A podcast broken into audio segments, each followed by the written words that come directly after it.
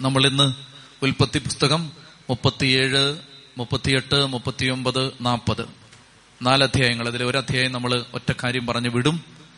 അതിൽ മൂന്ന് അധ്യായങ്ങൾ നമ്മൾ വിശദമായിട്ട് പഠിക്കാൻ പോവുകയാണ്. നമുക്ക് ഉൽപ്പത്തി പുസ്തകം മുപ്പത്തിയേഴ് മുതൽ ജോസഫിന്റെ ജീവചരിത്രമാണ്. മനോഹരമായ ഒരു ജീവിതം. ഉൽപ്പത്തി പുസ്തകം മുപ്പത്തിയേഴാമത്തെ അധ്യായത്തിൽ നമ്മളിങ്ങനെ വായിക്കുകയാണ്. ഇതാണ് യാക്കോബിന്റെ കുടുംബ ചരിത്രം പതിനേഴ് വയസ്സുള്ളപ്പോൾ ജോസഫ് സഹോദരന്മാരുടെ കൂടെ ആട് മേയ്ക്കുകയായിരുന്നു. അവൻ തന്റെ പിതാവിന്റെ ഭാര്യമാരായ ബിൽഹായുടെയും സിൽഫായുടെയും മക്കളുടെ കൂടെ ആയിരുന്നു. അവരെപ്പറ്റി അശുഭ വാർത്തകൾ അവൻ പിതാവിനെ അറിയിച്ചു. എന്ന് പറഞ്ഞാൽ പന്ത്രണ്ട് മക്കളിൽ ഒറ്റപ്പെട്ട ഒരാളാണിത്. പന്ത്രണ്ട് മക്കളിൽ വേറിട്ടൊരു ജീവിതം നയിക്കുന്ന ഒരാളാണിത്. കളങ്കമില്ലാത്ത ഒരു മനുഷ്യൻ. ബൈബിൾ മുഴുവൻ അരിച്ചു പറക്കുമ്പോ പൂർവപിതാക്കന്മാരുടെ ജീവിതം പരിശോധിക്കുമ്പോൾ തെറ്റില്ലാത്ത ഒരു ജീവിതം. തെറ്റ് ചെയ്യാത്ത ഒരു ജീവിതം. അസാധാരണമായൊരു ജീവിതം. നമ്മൾ ഇദ്ദേഹത്തിന്റെ ജീവിതത്തിൽ നിന്ന് മുത്തുകൾ വാരിയെടുക്കുകയാണ്. അനേകം വിശേഷപ്പെട്ട സ്വഭാവ പ്രത്യേകതകളുള്ള ഒരു മനുഷ്യൻ. ആഴമുള്ള ജീവിതം. ചെറിയ പ്രായം പതിനേഴ് വയസ്സ്. ചെറുപ്പക്കാരനാ. പതിനേഴാമത്തെ വയസ്സ്. എന്റെ മുമ്പിലിരിക്കുന്ന ചെറുപ്പക്കാര്. എന്റെ മുമ്പിലിരിക്കുന്ന യൂത്തിനോട്. ലോകമെമ്പാട് വരുന്ന് ഇത് കേൾക്കുന്ന കേൾക്കാൻ പോകുന്ന മക്കളോട് ചെറുപ്പക്കാരോട് എനിക്ക് പറയാനുള്ളത് അപ്പസ്തോലന്മാർ യേശുവിന്റെ ശിഷ്യന്മാർ പന്തക്കുസ്താ ദിവസം അവരുടെ മേൽ തീയിറങ്ങുമ്പോ നിങ്ങൾ ഓർക്കണം അവരിൽ ഒരാൾ പോലും ഇല്ലായിരുന്നു മുപ്പത്തഞ്ച് വയസ്സിന് മുകളിലുള്ളവർ എല്ലാവരും ചെറുപ്പക്കാരായിരുന്നു. പെന്തക്കോസ്തിയിൽ തീയിറങ്ങിയത് ഒരു കൂട്ടം ചെറുപ്പക്കാരുടെ മേലാണ്. ഈ കാലഘട്ടത്തിൽ തീയിറങ്ങേണ്ടത് ഒരു കൂട്ടം ചെറുപ്പക്കാരുടെ മേലാണ്. ചതി പറഞ്ഞേ ഹാലേലുയാ! പ്രിയപ്പെട്ട സഹോദരങ്ങൾ അതുകൊണ്ട് ചെറുപ്പക്കാർക്ക് ഈ കാലഘട്ടത്തിൽ ദൗത്യമുണ്ട്. അതായത് പെന്തക്കുസ്ത നമ്മൾ വിചാരിക്കരുത് പത്തു ശ്രീക വയസ്സനായിരുന്നു എന്നൊക്കെ നമ്മൾ സന്ദർഭവശാൽ പലയിടത്തും പറയുന്നുണ്ട്. അങ്ങനൊന്നും അല്ല. സത്യത്തിൽ യേശുവിന്റെ പ്രായമുള്ളവരാണ് എല്ലാവരും. യേശുവിന്റെ ശിഷ്യന്മാരെല്ലാം തന്നെ കർത്താവിന്റെ പ്രായമോ അതിൽ താഴെയോ പ്രായമുള്ളവരായിരുന്നു. ഈ ശിഷ്യന്മാരെല്ലാം തന്നെ ചെറുപ്പക്കാരായിരുന്നു. ഈ ചെറുപ്പക്കാർ ആരോഗ്യമുള്ളവര് തീയുള്ളവര് തീഷ്ണതയുള്ളവര്. ഈ തീഷ്ണതയുള്ള ഒരു കൂട്ടം ചെറുപ്പക്കാരുടെ മേലാണ് പെന്തക്കുസ്തായിൽ തീ ആളിക്കത്തിയത്. അതുകൊണ്ട് ഈ കാലഘട്ടത്തിലെ ചെറുപ്പക്കാർക്ക് ദൗത്യമുണ്ട്. ദാനിയൽ ബാബിലോൺ അടിമത്തത്തിൽ നിന്നൊരു ജനതയെ ജെറുസലേമിലേക്ക് നയിക്കാൻ ദൈവം തെരഞ്ഞെടുത്ത ആദ്യത്തെ ചെറുപ്പക്കാരൻ ദാനിയൽ. ദാനിയലിന് പതിനേഴ് വയസ്സേ പ്രായമുണ്ടായിരുന്നുള്ളൂ. ദാവീദ് രാജാവായി അഭിഷേകം ചെയ്യുമ്പോൾ ദാവീദിന് പതിനഞ്ച് വയസ്സേ പ്രായമുണ്ടായിരുന്നുള്ളൂ. പ്രിയപ്പെട്ടവരെ ചെറുപ്പക്കാർക്ക് ഒരു ദൗത്യമുണ്ട്. ദാനിയലിന്റെ കൂടെ മൂന്ന് ചെറുപ്പക്കാർ വേറെ ഷദ്രാഖ് മെഷാഖ് അബദനഗോ. അതുകൂടാതെ നിയമപണ്ഡിതനായിരുന്ന എസ്ര. അതുപോലെ തന്നെ രാജാവിന്റെ പാനപാത്രവാഹകൻ നെഹമിയ. നല്ല തൊഴിലാളിയായിരുന്ന സെറു ബാബേൽ അവന്റെ കൂട്ടുകാരനായിരുന്ന യഹൂഷുവ ഇവരെല്ലാം ചെറുപ്പക്കാരായിരുന്നു. അതുപോലെ തന്നെ ആ കാലഘട്ടത്തിൽ വചനം പ്രസംഗിച്ച പ്രവാചകനായ സക്കറിയ പ്രവാചകനായ ഹഗായി എല്ലാം ചെറുപ്പക്കാരായിരുന്നു. ഈ ചെറുപ്പക്കാരാണ് ബാബിലോൺ അടിമത്തത്തിൽ നിന്ന് ജെറുസലേമിലേക്ക് ഇസ്രായേലിനെ തിരിച്ചു കൊണ്ടുവന്നത്. ബാബിലോൺ അടിമത്തത്തിൽ നിന്ന് തിരുസഭയെ സ്വർഗീയ ജെറുസലേമിലേക്ക് വെളിപാട് പുസ്തകം പറയുന്ന വിശുദ്ധ നഗരമായ ജെറുസലേം അണിഞ്ഞൊരുങ്ങിയ വധുവിനെ പോലെ സ്വർഗത്തിൽ നിന്നും ഇറങ്ങി വരുന്ന സർവ ആഡംബര വിഭൂഷിതയായി സ്വർഗത്തിൽ നിന്നും മനോഹരിയായി ഇറങ്ങി വരുന്ന വിശുദ്ധ ജെറുസലേമിലേക്ക് തിരുസഭയെ കൊണ്ടുപോകേണ്ടത് ചെറുപ്പക്കാരാ നിന്റെ ദൗത്യമാണ്. ചെത്തി പറഞ്ഞേ ഹാലേലുയാ. പ്രിയപ്പെട്ട സഹോദരങ്ങളെ അതുകൊണ്ട് ചെറുപ്പക്കാരെ ഉണർത്തണം. യുവതി യുവാക്കന്മാരുടെ മേൽ സ്വർഗത്തിന്റെ തീ ഇറങ്ങാൻ പ്രാർത്ഥിക്കണം. കാരണം ചെറുപ്പക്കാർക്ക് ഇടംബലം നോട്ടമില്ല. ചെറുപ്പക്കാർക്ക് ഏത് കൈവിട്ട കളിക്കും ചെറുപ്പക്കാർ തയ്യാറാവും. പ്രിയപ്പെട്ട സഹോദരങ്ങൾ അതുകൊണ്ട് ഇതൊരു ചെറുപ്പക്കാരൻ പതിനേഴ് വയസ്സ് ടീനേജർ പതിനേഴാമത്തെ വയസ്സിൽ വേറിട്ട ഒരു ജീവിതം നയിച്ചു. നമ്മൾ നോക്കിയാൽ ഇവന്റെ സഹോദരന്മാർക്ക് സാക്ഷ്യമില്ല. സഹോദരന്മാർക്ക് നല്ല ജീവിതമില്ല. ഉദാഹരണത്തിന് റൂബൻ അപ്പന്റെ ഉപനാരിയുടെ കൂടെ ശയിച്ചവനാണ്.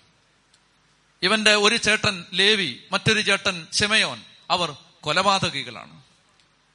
ഇവന്റെ മറ്റൊരു ചേട്ടൻ യൂത നമ്മൾ കാണും മരുമകളുമായി പാവം ചെയ്തവനാണ്. ഇവന്റെ ഒരു പെങ്ങൾ ദീന ലക്ഷ്യബോധമില്ലാതെ ജീവിച്ച പെണ്ണാണ്. സഹോദരങ്ങളിൽ ഒട്ടുമിക്ക ആളുകളും ഒരു ധാർമ്മികതയില്ലാതെ ജീവിച്ചപ്പോ ഈ ചെറുപ്പക്കാരൻ വേറിട്ട് നിന്നു. അതുകൊണ്ടവൻ തിരുവഴുത്തിന്റെ താളുകളിലെ കനകശോഭയുള്ള വ്യക്തിത്വമായി ഇന്ന് നമ്മൾ അദ്ദേഹത്തെക്കുറിച്ച് പഠിക്കുന്നു. വേറിട്ടൊരു ജീവിതം. വ്യത്യസ്തമായൊരു ജീവിതം. വിശുദ്ധിയുള്ളൊരു ജീവിതം. വിശ്വസ്തതയുള്ളൊരു ജീവിതം. പ്രിയപ്പെട്ട സഹോദരങ്ങളെ ഈ ചെറുപ്പക്കാരന്റെ ജീവിതം അതായിരുന്നു. അവന്റെ ജീവിതത്തിൽ അവൻ വേറിട്ട് മാറ്റമുള്ളവനായി വേർപാട് പാലിച്ച് വിശുദ്ധിയുള്ളവനായി അവൻ നിന്നു. പ്രിയപ്പെട്ട സഹോദരങ്ങളെ രണ്ടാമത്തെ കാര്യം. എനിക്കിന്നൊരു പതിനെട്ട് കാര്യം നിങ്ങളോട് പറയാൻ രണ്ടാമത്തെ കാര്യം. രണ്ടാമത്തേത് ജോസഫിനെ ജോസഫിനെ പിതാവിന് കൂടുതൽ ഇഷ്ടമായിരുന്നു. നല്ലവനായിരുന്നത് കൊണ്ടാണ് കൂടുതൽ ഇഷ്ടമായിരുന്നത് കൊണ്ട് ഇവന്റെ സഹോദരന്മാർ അവനെ വെറുത്തു. അതാണ് രണ്ടാമത്തേത്. ജോസഫിനെ പിതാവിന് കൂടുതൽ ഇഷ്ടമായിരുന്നുകൊണ്ട് പിതാവ് അവന് നീളമുള്ളൊരു മേലങ്കി തയ്ച്ചു കൊടുത്തിരുന്നു. ആ മേലങ്കി തയ്ച്ചു കൊടുത്തു ജോസഫിനെ സ്നേഹിച്ചു. അതുകൊണ്ട് യാക്കോബ് മറ്റുള്ളവരെക്കാൾ അധികമായി ജോസഫിനെ സ്നേഹിച്ചിരുന്നത് കൊണ്ട് ജോസഫിനോട് സഹോദരന്മാർക്ക് വെറുപ്പായി. മറ്റൊരാൾ അനുഗ്രഹിക്കപ്പെടുന്നത് കണ്ട് അസൂയ ഉണ്ടായിട്ട് കാര്യമില്ല. കായനോട് ദൈവം പറയണം എന്താ നിന്റെ മുഖം വാടിയിരിക്കുന്നത്?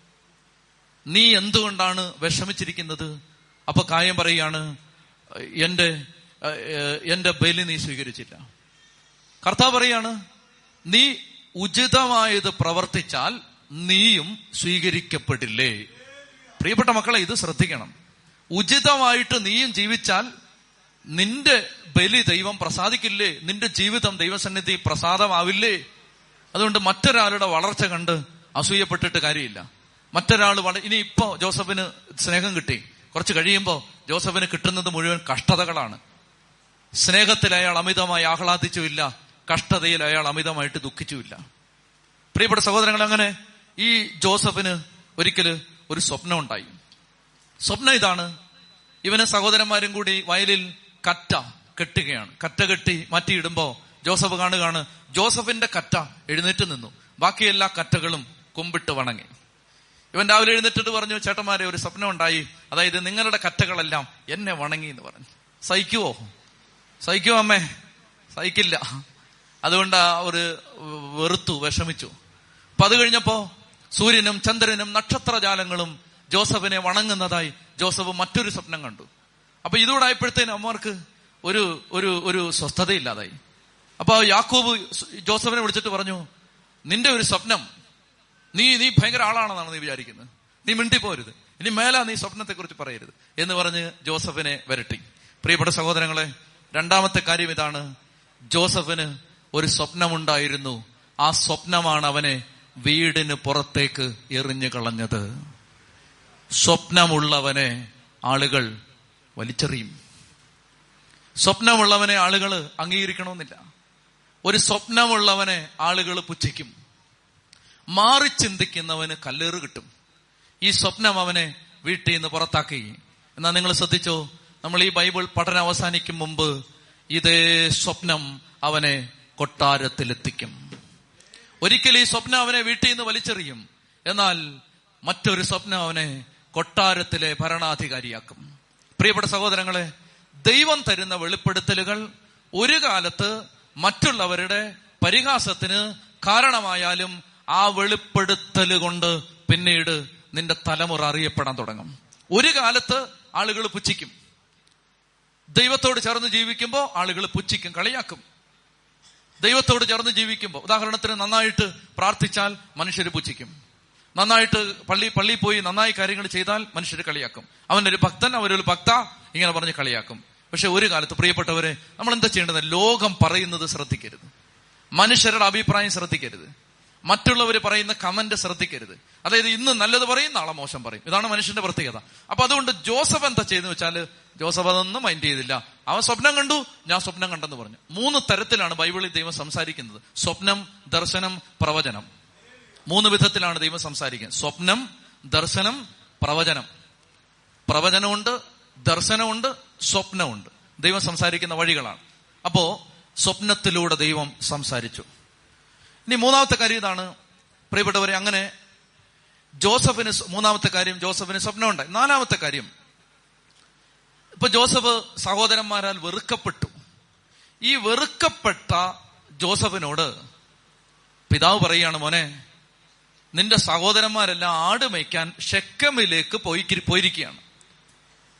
അപ്പൊ മോൻ പോയി അവർക്ക് ഭക്ഷണവും കൊണ്ട് കൊടുത്ത് അവരുടെ കാര്യങ്ങളൊക്കെ അന്വേഷിച്ചിട്ട് തിരിച്ചു വരിക. ആരുടെ അടുത്തേക്കാ പോകേണ്ടത്? തന്നെ ഇഷ്ടമില്ലാത്ത സഹോദരന്മാരുടെ അടുത്തേക്ക്. ആരുടെ അടുത്തേക്കാണ് പോകേണ്ടത്? തന്നെ വെറുക്കുന്ന സഹോദരന്മാരുടെ അടുത്തേക്ക്. ആരുടെ അടുത്തേക്കാണ് പോകേണ്ടത്? തന്നെ അപായപ്പെടുത്താൻ സാധ്യതയുള്ള സഹോദരന്മാരുടെ അടുത്തേക്ക്. നമ്മൾ കാണുകയാണ് ഈ ചെറുപ്പക്കാരൻ ഈ പതിനേഴുകാരൻ അപ്പം പറയുന്നത് പൂർണമായി അനുസരിച്ച് അവൻ സഹോദരന്മാരെ തിരക്കി ഷെക്കേമിലേക്ക് പോവാണ്. അവിടെ ചെല്ലുമ്പോൾ സഹോദരന്മാരെ അവിടെ കാണാനില്ല. അപ്പൊ അവൻ ഇവിടെങ്ങും കണ്ടില്ല എന്ന് പറഞ്ഞ് തിരിച്ചു പോയില്ല. അപ്പൊ അവൻ അവിടെ നിന്നു. നിന്നപ്പോ ഒരാൾ വന്നു. വന്നപ്പോ അയാളോട് ചോദിച്ചു ഇവിടെ എന്റെ സഹോദരന്മാരെ കണ്ടോ? അപ്പൊ അയാൾ പറഞ്ഞു അവർ ദേ അങ്ങോട്ട് വന്നെന്ന് പറഞ്ഞു ഒരു സ്ഥലത്തിന്റെ പേര് പറഞ്ഞു. അപ്പൊ ഇവൻ ഇവിടുന്ന് അന്വേഷിച്ച് പിടിച്ച് അവിടെ ചെന്നു. നിങ്ങൾ ശ്രദ്ധിച്ച് കേൾക്കുക. ശ്രദ്ധിച്ച് കേൾക്കുക. അതായത് ഈശോ ഈശോ എന്ത് ചെയ്തോ അതിന്റെ ഒരു അടയാളമാണ് ജോസഫ്. ഈ ജോസഫ് കർത്താവിന്റെ ഒരു പഴയ നിയമ പ്രതീകമാണ്. ഇഷ്ടം പോലെ സമാനതകളുണ്ട് ജോസഫ് ഈശോയും തമ്മിൽ. ഒന്ന് ഒന്നാമത്തെ സഹോ ഒന്നാമത്തെ സമാനത തന്നെ വേണ്ടാത്ത തന്നെ വെറുത്ത തന്നെ ഉപേക്ഷിച്ച ദൈവത്തെ ഉപേക്ഷിച്ച സഹോദരന്മാരുടെ ഇടയിലേക്ക് യേശു ഇറങ്ങി വന്നു. ജോസഫിനെ പോലെ. ആ സഹോദരന്മാർ അവനെ അടിച്ചു. ആ സഹോദരന്മാർ അവനെ മുറിവേൽപ്പിച്ചു. ജോസഫിനെ പൊട്ടക്കിണറ്റിലിട്ടതുപോലെ വിശുദ്ധ നഗരത്തിൽ ഒരു കിടങ്ങിൽ യേശുവിനെ അവർ ഒരു രാത്രിയിൽ കെട്ടിയിട്ടു. പ്രിയപ്പെട്ട മക്കളെ ജോസഫിനെ പോലെ യേശു മുറിവേൽപ്പിക്കപ്പെട്ടു. അടുത്ത സമാനത ജോസഫിന്റെ മേലങ്കി അവർ രക്തത്തിൽ മുക്കി അവർ വലിച്ചു കീറി. യേശുവിന്റെ അങ്കി അവർ പങ്കിട്ടെടുത്തു.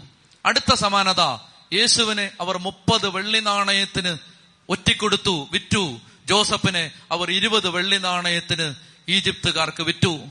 ജോസഫിനെ സ്വന്തം ജനത കൈവിട്ടപ്പോൾ ജോസഫിനെ വിജാതീയരായ ഈജിപ്തുകാർ സ്വീകരിച്ചു. യേശുവിനെ സ്വന്തം ജനമായ യഹൂദർ തള്ളിക്കളഞ്ഞപ്പോ വിജാതീയരായ നമ്മൾ സ്വീകരിച്ചു. ചതി പറഞ്ഞേ ഹാലേലുയാ പ്രിയപ്പെട്ട സഹോദരങ്ങളെ യേശുവും ജോസഫും തമ്മിൽ ഇഷ്ടം പോലെ പൊരുത്തങ്ങളുണ്ട്. അപ്പൊ ഈ യോസഫ് ഈ ജോസഫ് തന്റെ സഹോദരന്മാരെ തിരക്കി പോവുകയാണ്. സഹോദരന്മാരുടെ വെറുപ്പും ഭീഷണിയും ശത്രുതയും കലഹവും അസൂയയും വൈരാഗ്യവും എല്ലാം ഉള്ളപ്പോ തന്നെ ഈ ജോസഫ് അവരുടെ നല്ല ചെറുക്കനാണ് ഇവൻ. പതിനേഴുകാരൻ നല്ല മനുഷ്യൻ. അവൻ ചെന്നു. ചെന്നപ്പോ അവർ പറഞ്ഞത് സ്വപ്നക്കാരൻ വരുന്നുണ്ട്. കൊല്ലാന്ന് പറഞ്ഞു കൊല്ലാം. അപ്പൊ കൂട്ടത്തിൽ ഒരുത്തൻ പറഞ്ഞു റൂപൻ.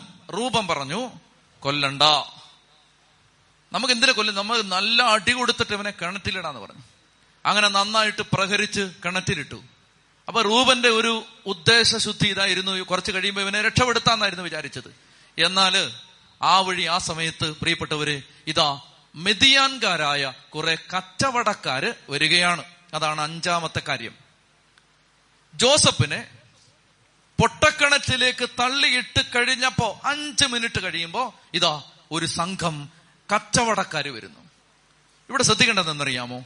ദൈവത്തിന്റെ ടൈമിംഗ് ഭയങ്കരമാണ്.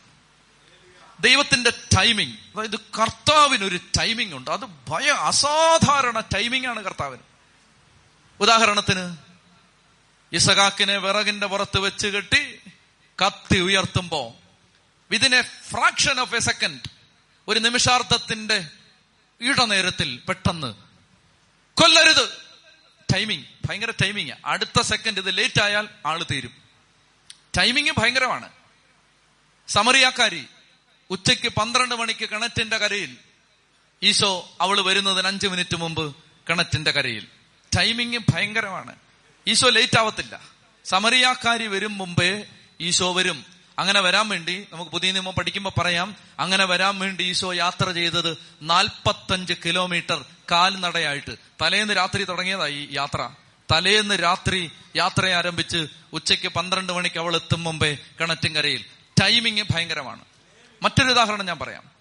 അപ്പസ്തോല പ്രവർത്തനത്തിൽ പരിശുദ്ധാത്മ അഭിഷേകം സ്വീകരിച്ചു കഴിഞ്ഞിട്ട് പത്രോസും യോഹന്നാനും കൂടി ദേവാലയത്തിൽ ആരാധനയ്ക്ക് പോകുമ്പോ സുന്ദര കവാടത്തിനടുത്ത് ജന്മനാ മുടന്തനായിരുന്ന ഒരു മനുഷ്യൻ ഭിക്ഷയാചിച്ചുകൊണ്ടിരിപ്പുണ്ടായിരുന്നു.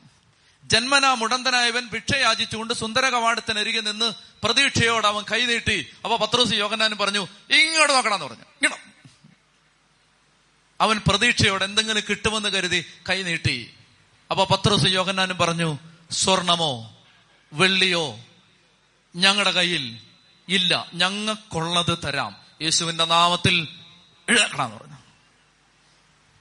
അവൻ ചാടി എഴുന്നേറ്റു. ആ ഭാഗത്തിന്റെ അവസാനം ഇങ്ങനെ പറയുന്നുണ്ട് ജന്മനാ മുടന്തനായിരുന്ന ആ മനുഷ്യന് നാൽപ്പത് വയസ്സിലേറെ പ്രായമുണ്ടായിരുന്നു. ഇനി ശ്രദ്ധിച്ചു കേട്ടോ. ഈശോ മരിച്ചിട്ട് ഏതാനും ആഴ്ചകളെ ആയിട്ടുള്ളൂ. ഈശോ മരിക്കുമ്പോൾ ഈശോയുടെ പ്രായം മുപ്പത്തിമൂന്ന് വയസ്സ്. ഈശോ പള്ളി പോകുന്ന ആളായിരുന്നു. ഈശോ ഈ സുന്ദര കവാടത്തിലൂടെ പോയിട്ടുണ്ട്. ഈശോ ഇവനെ കണ്ടിട്ടുണ്ട്. ഈശോയുടെ നേരെ ഇവൻ കൈ നീട്ടിയിട്ടുണ്ട്. പക്ഷെ സുഖപ്പെടുത്തിയിട്ടില്ല. സുഖപ്പെടുത്തിയിട്ടില്ല. എന്തുകൊണ്ട്? എന്തുകൊണ്ടാണെന്നറിയാമോ? അന്ന് സുഖപ്പെടുത്തിയാൽ കർത്താവിന്റെ ടൈമിങ് ഞാൻ പറയാണ്.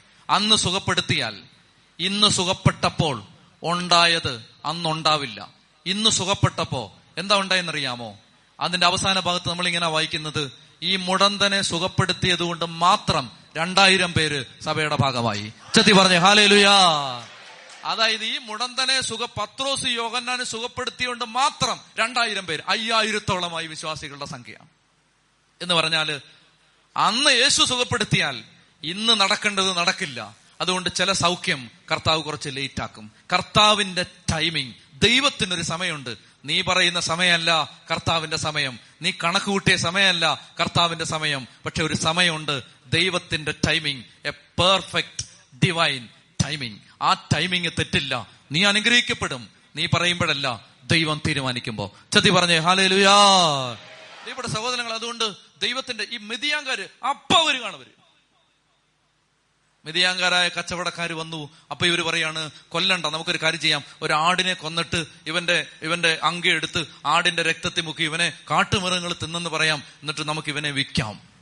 അങ്ങനെ അവർ മിതിയാങ്കാർക്ക് ഇരുപത് വെള്ളി നാണയങ്ങൾക്ക് ജോസഫിനെ വിറ്റു. പ്രിയപ്പെട്ട സഹോദരങ്ങളെ അവർ അവനെ ഈജിപ്തിലേക്ക് കൊണ്ടുപോയി. അപ്പൊ ദൈവത്തിന്റെ ടൈമിംഗ് ആറാമത്തേത്. അവരൊരാടിനെ കൊന്ന് ജോസഫിന്റെ കുപ്പായം എടുത്ത് അതിന്റെ രക്തത്തിൽ മുക്കി കൈനീളമുള്ള നീണ്ട കുപ്പായം പിതാവിന്റെ അടുക്കൽ കൊണ്ടു ചെന്നിട്ട് അവർ പറഞ്ഞു ഈ കുപ്പായം ഞങ്ങൾക്ക് കണ്ടുകിട്ടി. ഇത് അങ്ങ് കൊടുത്തതല്ലയോ? എന്ന് നോക്കുക. ആറാമത്തെ കാര്യം ഇത്രയേ ഉള്ളൂ. ഇസഹാക്കിനെ ചതിച്ച യാക്കോബിനെ യാക്കോബിന്റെ മക്കൾ ചതിച്ചു. സിമ്പിൾ അപ്പനെ ചതിച്ചവനെ പിള്ളേര് ചതിച്ചു. ഇസഹാക്കിന് ഇതുപോലെ പണ്ടെന്ന് പറ്റിച്ചതാ ഇങ്ങേര്. അവനെ പച്ചയ്ക്ക് പിള്ളേര് വന്ന് പറ്റിച്ചു. ആജീവനാന്തം. ജോസഫ് മരിച്ചുപോയെന്ന ദുഃഖത്തിൽ വിലപിച്ചും കരഞ്ഞും വാർദ്ധക്യത്തിന്റെ നല്ല ഭാഗം യാക്കോബ് കഴിച്ചു വിട്ടു അതായത് ഒരു ചതിക്ക് വേറൊരു ചതി. അത് ജീവിതത്തിൽ അങ്ങനെ ഉണ്ടെന്ന് ഓർത്തോണം. ഏഴാമത്തെ കാര്യം. പ്രിയപ്പെട്ടവര് നമ്മൾ ഇവിടുന്ന് മുപ്പത്തി മുപ്പത്തെട്ടാം അധ്യായം കഴിഞ്ഞു. മുപ്പത്തി ഏഴാം അധ്യായം കഴിഞ്ഞു. മുപ്പത്തി എട്ടാം അധ്യായം ഒരു വൃത്തികെട്ട അധ്യായമാണ്. അതുകൊണ്ട് ഞാൻ ഞാനത് അത് വായിക്കും. നിങ്ങൾ വായിച്ചാൽ മതി. അതായത് അതിനകത്ത് ഇത്തിരി കൊള്ളാത്ത കൊള്ളാത്ത എന്നങ്ങനെ പറഞ്ഞുകൂടാ. ദൈവിക പദ്ധതിയിൽ അതിനൊക്കെ സ്ഥാനം ഉണ്ടായിരിക്കും. പക്ഷെ അത് ഒരു സുഖമുള്ള കാര്യമല്ല. അതെനിക്ക് പറയാൻ ബുദ്ധിമുട്ടുള്ളത് കൊണ്ട് ഞാൻ പറയുന്നില്ല. അപ്പൊ നിങ്ങൾ സൗകര്യമായിട്ട് നിങ്ങൾ ഒരിക്കലും ബൈബിൾ വായിക്കാത്തവർ മുപ്പത്തെട്ട് അധ്യായം വായിക്കുമെന്ന് എനിക്കറിയാം. ഈ മുപ്പത്തേഴ് അധ്യായവും വായിക്കാത്തവന്മാരും മുപ്പത്തെട്ടാം അധ്യായം വായിക്കുമെന്ന് എനിക്കറിയാം. ഞാൻ എനിക്ക് അതിനകത്തൊന്ന് ഒന്നും പറയാനില്ല. ഒരു കാര്യം പറയാനുണ്ട് അത് ഞാൻ പുതിയ നിയമത്തിൽ പറയാം. നമ്മൾ അന്ന് ജീവനോടുണ്ടെങ്കിൽ മത്തായുടെ സുവിശേഷം ഒന്നാം അധ്യായം വ്യാഖ്യാനിക്കുമ്പോൾ ഞാൻ ഈ മുപ്പത്തെട്ടാം അധ്യായത്തിലേക്ക് തിരിച്ചു വരാം. ഇപ്പൊ തൽക്കാലം നമുക്കിത് വേണ്ട. ഇത് ജോസഫിന്റെ കഥയിൽ നിന്ന് നമ്മുടെ ശ്രദ്ധ കളയും. അതുകൊണ്ട് യൂത എന്ന് പറയുന്ന ജോസഫിന്റെ ചേട്ടൻ കാണിച്ച ചില വൃത്തികേടുകളാണ് ഇതിനകത്തെ പരാമർശന വിഷയം. അതുകൊണ്ട് നമുക്ക് തൽക്കാലം മുപ്പത്തി എട്ടാം അധ്യായം വിടാം. നിങ്ങൾക്ക് ഒത്തിരി ക്യൂരിയോസിറ്റി വന്നിട്ടുണ്ടെന്ന് എനിക്കറിയാം. അതുകൊണ്ട് നിങ്ങളെല്ലാം ഇത് വായിക്കുമെന്നും എനിക്കറിയാം. അതുകൊണ്ട് ഞാൻ അത് വിടുകയാണ്. മുപ്പത്തി ഒമ്പതാം അധ്യായം. മുപ്പത്തി ഒമ്പതാം അധ്യായം ഇതാണ്. ജോസഫിനെ അവർ രാജാവിന്റെ ഈജിപ്തിലേക്ക് കൊണ്ടുപോയി. അവൻ ഫറവോ രാജാവിന്റെ ഉദ്യോഗസ്ഥനും കാവൽപ്പടയുടെ നായകനുമായ പോത്തിഫറിന് വിറ്റു. അപ്പോ മിതിയാങ്കാർ കൊണ്ടുപോയി ഈജിപ്തിലേക്ക് കൊണ്ടുപോയി. അവിടെ ചെന്നിട്ട് ഫറവോ രാജാവിന്റെ കാവൽപ്പടയുടെ നായകനായ ഉദ്യോഗസ്ഥനായ പൊത്തിഫറിന് വിറ്റു. അപ്പൊ ആ വീട്ടിൽ ജോസഫ് ഒരു അടിമയായിട്ട് ജോലി ചെയ്യുകയാണ്. പതിനേഴ് വയസ്സുള്ള ചെറുക്കനാണ് അവനെ കൊണ്ടുപോയി. അങ്ങനെ അവിടെ ജോസഫ് അവിടെ അടിമയായിട്ട് ജോലി ചെയ്യുകയാണ്.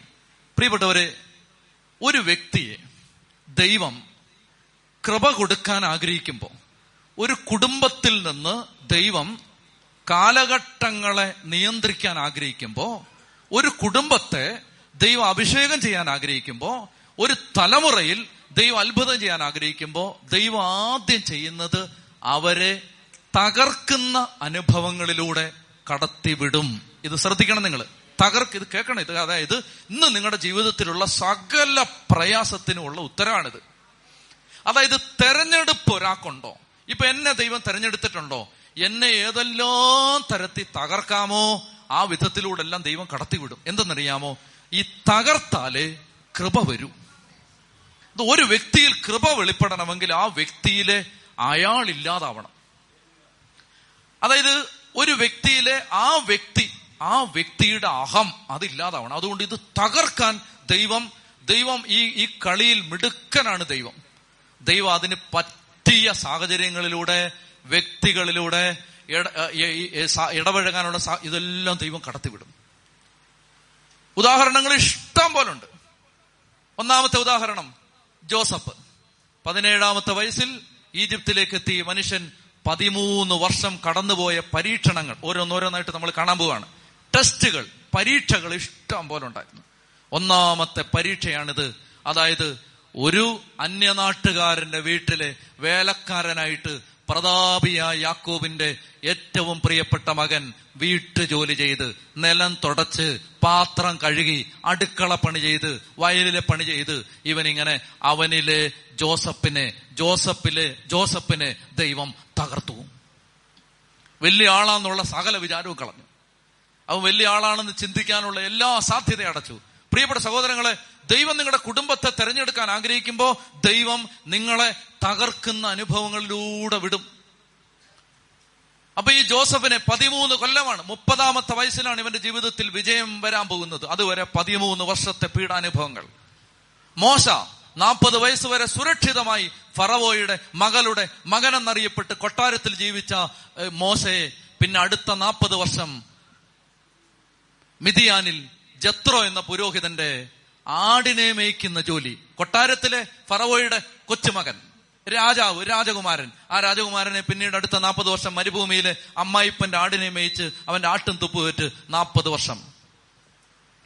ലാബാന്റെ വീട്ടിൽ യാക്കോബ് ഇരുപത് വർഷം. രാജാവായിട്ട് അഭിഷേകം ചെയ്യപ്പെടുമ്പോ ദാവീദിന്റെ പ്രായം പതിനഞ്ച്. രാജകൊട്ടാരത്തിൽ സിംഹാന സിംഹാസനത്തിൽ സ്വസ്ഥമായിട്ടിരിക്കുന്നത് മുപ്പതാമത്തെ വയസ്സിൽ നീണ്ട പതിനഞ്ച് വർഷങ്ങൾ യൂതയായിലൂടെ അലഞ്ഞു നടന്ന് കരഞ്ഞ് ഒളിച്ച് പാത്ത് ഗുഹകളിൽ ജീവിച്ച് പതിനഞ്ച് കൊല്ലത്തെ പീഡാനുഭവം. നിങ്ങൾക്ക് കൃപ വേണോ? വേണോ? നിങ്ങൾക്ക് കൃപ വേണോ? വേണമെങ്കിൽ തകർക്കപ്പെടാൻ തയ്യാറായിക്കോ?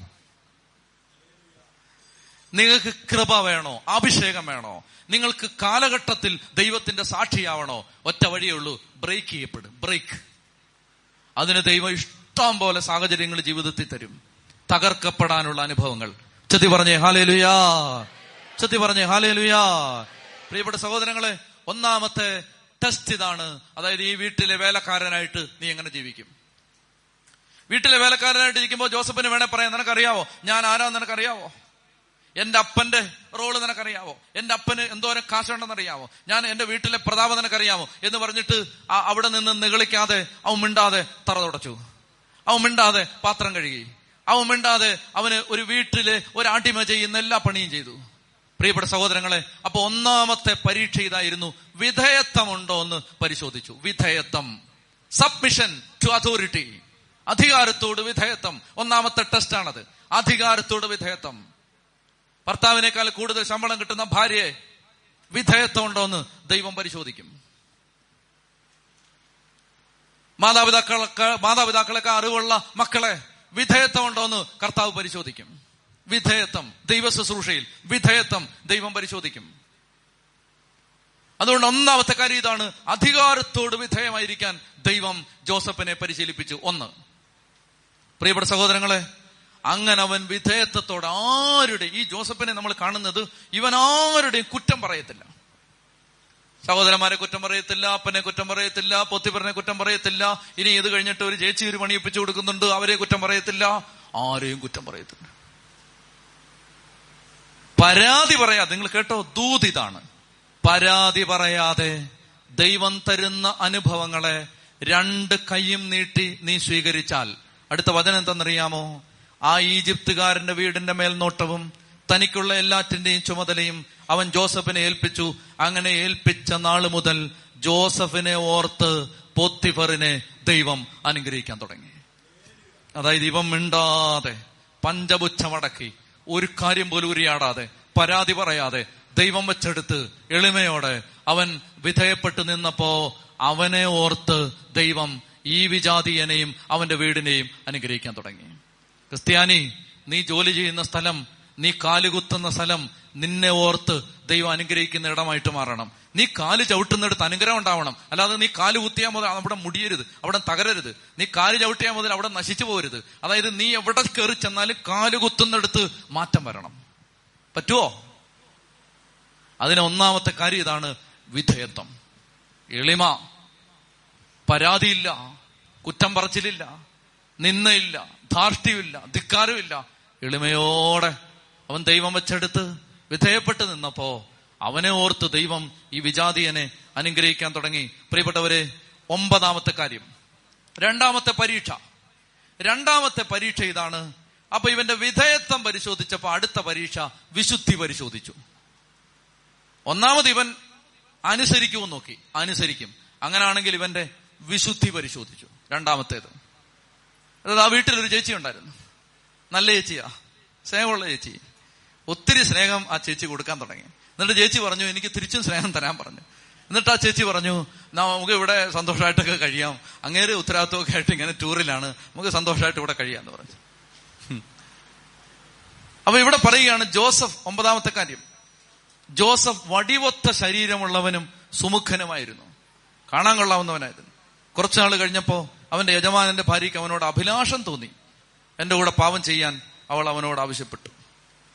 ഇംഗ്ലീഷ് ബൈബിളിൽ അത് പറയുന്ന ഇങ്ങനെയാണ്. After a time his master's wife cast her eyes upon Joseph cast her eyes upon Joseph എന്ന് പറഞ്ഞ അവനെ കണ്ണറിയാൻ തുടങ്ങി എന്നാണ് അതിന്റെ അർത്ഥം. മനസ്സിലായോ? അത് ഭയങ്കര ഒരു ഏറാണ് ഈ കണ്ണേർ കല്ലേറിനേക്കാൾ ഭീകരമാണത്. കണ്ണേർ. ധ്യാനകേന്ദ്രത്തിൽ അങ്ങനെ എറിയാൻ വരുന്നവരുണ്ട്. പള്ളിയിൽ അങ്ങനെ എറിയാൻ വരുന്നവരുണ്ട്. എല്ലാ വിശുദ്ധമായ സ്ഥലങ്ങളിലും അതിന് വരുന്നവരുണ്ട്. അതായത് ഒന്നാമത്തെ പാപം കയറുന്ന ഒന്നാമത്തെ വഴി കണ്ണാണ്. കണ്ണ്. കണ്ണ്. അതുകൊണ്ട് പ്രിയപ്പെട്ട മക്കളെ കണ്ണിനെ നിയന്ത്രിക്കാൻ ഈശോ പറഞ്ഞു കണ്ണാണ് ശരീരത്തിന്റെ വിളക്ക്. അപ്പൊ ഇവൾ ഈ ചെറുക്ക ഇങ്ങനെ പോകുമ്പോ നോക്കിയിരിക്കാം. നോക്കിയിരിക്കാം. അപ്പൊ ഇവ ഹെബ്രായക്കാരനായി പയ്യൻ കൊള്ളാലോ നമുക്ക് തോന്നുകയാണ്. അവൾ നിരന്തരമായിട്ട് ഇവനെ പാപം ചെയ്യാൻ നിർബന്ധിക്കുകയാണ്. അങ്ങനെ നിർബന്ധിക്കുമ്പോൾ പത്താമത്തെ കാര്യം അവൻ പറയുകയാണ് എല്ലാം യജമാനൻ എന്റെ കയ്യിൽ ഏൽപ്പിച്ചിരിക്കുന്നു. എന്നെക്കാൾ വലിയവനായി ആരും ഈ വീട്ടിലില്ല. എന്റെ മേൽനോട്ടത്തിൽ നിന്ന് സഹോദരി നിങ്ങളെ അല്ലാതെ മറ്റാരെയും അവൻ മാറ്റി നിർത്തിയിട്ടില്ല. അത് നിങ്ങൾ അവന്റെ ഭാര്യ ആയതുകൊണ്ടാണ് ഞാൻ എങ്ങനെയാണ് ശ്രദ്ധിക്കുക. ഞാൻ എങ്ങനെയാണ് ഇത്ര നീചമായി പ്രവർത്തിച്ച് എന്റെ ദൈവത്തോട് തെറ്റ് ചെയ്യുന്നത്. അതായത് അപ്പൻ അടുത്തുണ്ടോ ഇപ്പം? ഉണ്ടോ? ഇല്ല. അമ്മ എടുത്തുണ്ടോ നോക്കാൻ ഇല്ല. സഹോദരങ്ങൾ എടുത്തുണ്ടോ നോക്കാൻ. ക്യാമറയുമായിട്ട് ആരെങ്കിലും നിപ്പുണ്ടോ? ചാനലുകാർ നിപ്പുണ്ടോ? ഇല്ല. ആരുമില്ല. ആരുമില്ല. ആരും കാണത്തില്ല. ആരും അറിയത്തില്ല.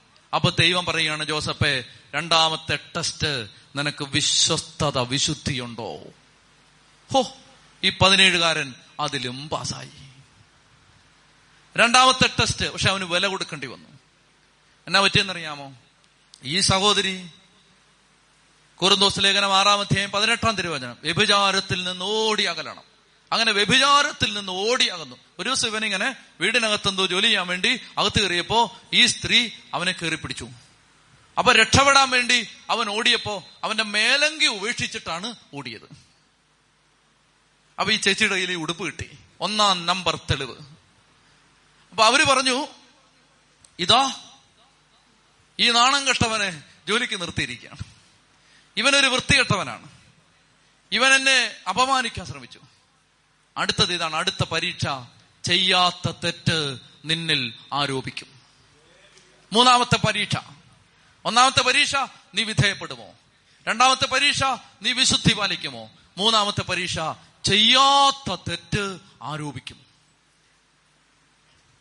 ചെയ്യാത്ത കുറ്റം ആരോപിക്കും. അതാണ് മൂന്നാമത്തെ പരീക്ഷ. ചെയ്തിട്ടില്ലാത്തൊരു കാര്യവും പാവം അവൻ ഓടി രക്ഷപ്പെട്ടാണ്. അപ്പൊ ഈ ചേച്ചി ഉടുപ്പം പിടിച്ചോണ്ടിരുന്നു. എന്നിട്ട് വൈകുന്നേരം ഭർത്താവ് വന്നപ്പോ പറഞ്ഞു ദേ അവൻ അവൻ എന്നെ ഉപദ്രവിക്കാൻ ശ്രമിച്ചു അവന്റെ ഉടുപ്പ് കൈയോടെ കിട്ടി ആളെ കിട്ടിയില്ല ഉടുപ്പ് കിട്ടിയെന്ന്. പറഞ്ഞു അങ്ങനെ ഇത് വിശ്വസിച്ചില്ല കേട്ടോ. അതാ എന്റെ എന്റെ ഒരു വിശ്വാസം അതാ. അങ്ങനെ വിശ്വസിച്ചില്ല. കാരണം ഇവരെ അങ്ങനെ അറിയാം ഇവരിതുപോലെ പല ഉടുപ്പുമായിട്ട് പണ്ടൊക്കെ വന്ന് പല പല മേലങ്കയുമായിട്ട് വന്നിട്ടുള്ളതാണ്. അതുകൊണ്ട് ഇയാൾ ഞാൻ അങ്ങനെ പറയുന്ന കാര്യം എന്താ അറിയോ വിശ്വസിച്ചായിരുന്നു ഇവനെ കൊന്നേന്. കൊന്നേന്. കാരണം ഇയാൾ കൊല്ലാൻ അധികാരമുള്ള ആളാണ്. അപ്പൊ ഇവനെ അറിയാം ഇയാൾക്ക്. അതായത് നീ ഒരു കാര്യം ഓർത്തോണം. അതിലെ ഇതിലേം പോകുന്ന വല്ലവരുമൊക്കെ അതും ഇതുമൊക്കെ പറഞ്ഞാലും വല്ലവരുമൊക്കെ എന്തെങ്കിലുമൊക്കെ പറഞ്ഞാലും നീ വിശ്വസ്തയോടെ ജീവിക്കുന്നവനാണെങ്കിൽ നിന്നെ മനസ്സിലാക്കാൻ കുറച്ചു പേരെ ദൈവം വച്ചിരിക്കും. മനസ്സിലായോ? അതായത് ഏത് സാഹചര്യത്തിലും ദൈവം നമ്മളെ പ്രൊട്ടക്ട് ചെയ്യാൻ കുറച്ചു പേരെ വെച്ചിരിക്കും. അത് ദൈവത്തിന്റെ ഒരു നീതിയാണ്. ദൈവത്തിന്റെ നീതി നടത്തിപ്പാണത്. അതുകൊണ്ട് വല്ലവരൊക്കെ വല്ലതും നോർത്ത് ഭാരപ്പെടുവൊന്നും വേണ്ട. അത് പറയുന്നവര് പറഞ്ഞോട്ടെ പക്ഷേ നിന്നെ വിശ്വസിക്കാൻ കുറച്ചു പേരുണ്ടാവും. അത് ദൈവം വെച്ചിരിക്കുന്ന. ഇയാൾ എന്റെ അഭിപ്രായം ഇതാണ് എന്റെ ബോധ്യം ഇതാണ് പോത്തിവർ ഇതൊന്നും വിശ്വസിച്ചിട്ടില്ല. കാരണം ഈ ചേച്ചി അങ്ങേർക്ക് വർഷങ്ങളായിട്ട് അറിയാവുന്നതാണ്. അതുകൊണ്ട് ആഹാ അങ്ങനെ ചെയ്തോ? എന്നാ പിന്നെ അവനെ ജയിലിലിട്ടേക്കാം എന്നൊക്കെ പറഞ്ഞ് അയാളുടെ തന്നെ വീട്ടിലെ ജയിലാണിത്. വീട്ടിലെ ജയിലാ. സ്വന്തം വീട്ടിലെ ജയിലാണ്. അതിനകത്ത് കൊണ്ടുവന്നിട്ട്. തെറ്റായ ആരോപണം. പ്രിയപ്പെട്ട സഹോദരങ്ങളെ ചില ജീവിതങ്ങൾ നമ്മൾ കാണേണ്ടതുണ്ട്.